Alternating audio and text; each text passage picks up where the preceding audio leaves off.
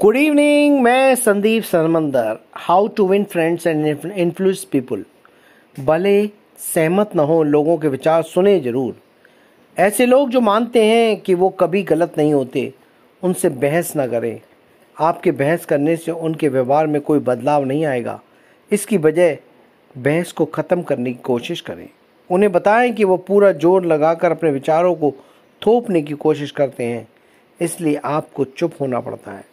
सहमत न हो तो भी दूसरों के विचार सुनने चाहिए।